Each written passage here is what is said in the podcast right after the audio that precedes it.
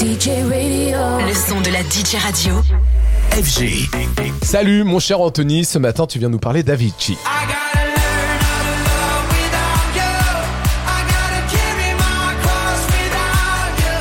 car ce soir a lieu un concert hommage au temps regretté DJ suédois disparu le 20 avril 2018. Et tout ce soir ramène à Avicii. D'abord, c'est un hommage à Avicii. Il se déroule dans la Avicii Arena de Stockholm et c'est pour lever des fonds pour la Team Bergling Foundation. Fondation, rappelons-le, qui fut créée par la famille d'Avicii après son décès et qui lutte pour la prévention du suicide et contre les problèmes de santé mentale dont souffrait d'ailleurs le producteur suédois. C'est un vrai sujet dans le monde des DJ qui ont comme chacun sait, un rythme de vie souvent effréné et intense. Certains commencent à en parler, mais le sujet semble encore beaucoup trop tabou. En 2019, un an après la mort d'Avicii, il y avait eu déjà une énorme soirée euh, hommage à Stockholm avec notamment euh, David Guetta, Kaigo, Rita Ora et bien d'autres artistes qui l'avaient connu.